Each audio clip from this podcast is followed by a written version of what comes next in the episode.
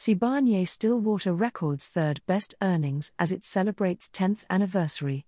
This month 10 years ago, Sibanye Gold Limited was unbundled by Gold Fields Limited and listed on the JSE and the NYSE as an independent company with three deep level South African gold mines and a market capitalization of 10 billion rand. Today, the group, headed by CEO Neal Froneman, has evolved into a multinational diversified mining and metals processing group with a portfolio of operations, projects, and investments across five continents and with a market capitalization more than 12 fold larger than it was in 2013.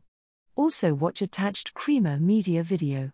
Notably, in addition to the significant capital growth in the business, the company returned over 40 billion rand in additional value to investors in the form of dividends and share buybacks, four times its initial market capitalization on listing.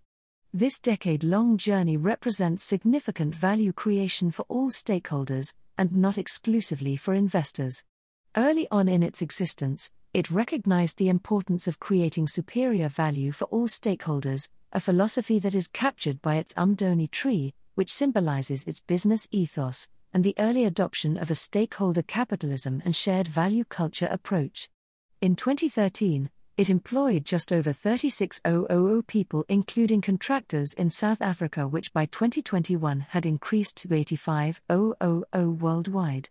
It paid 6 billion rand in salaries and benefits in 2013, which has grown to over 26 billion rand in 2021, a more than fourfold increase. In addition to these salaries and benefits, 1.4 billion rand over the last two years has benefited 46,000 employees in the form of dividends and other employee share option scheme payments. Entry level salaries at its South Gold operations have increased by over 105% since 2013, significantly higher than inflation, contributing to a decent living wage and reducing wage disparity the value it has shared with its communities through socio-economic development and corporate social investment programs has also increased in the last 10 years, from just over 1 billion rand in 2013 to over 2.2 billion rand in 2021, a 110% increase. It has recently gone beyond these investments by committing 1.5% of equivalent value in dividends paid out to shareholders to infrastructure development projects in its local communities. Its contribution to local society and economies goes beyond these investments, with taxes and royalties paid to governments increasing from 554 million rand in 2013 to almost 18 billion rand in 2021, a more than 30 times increase.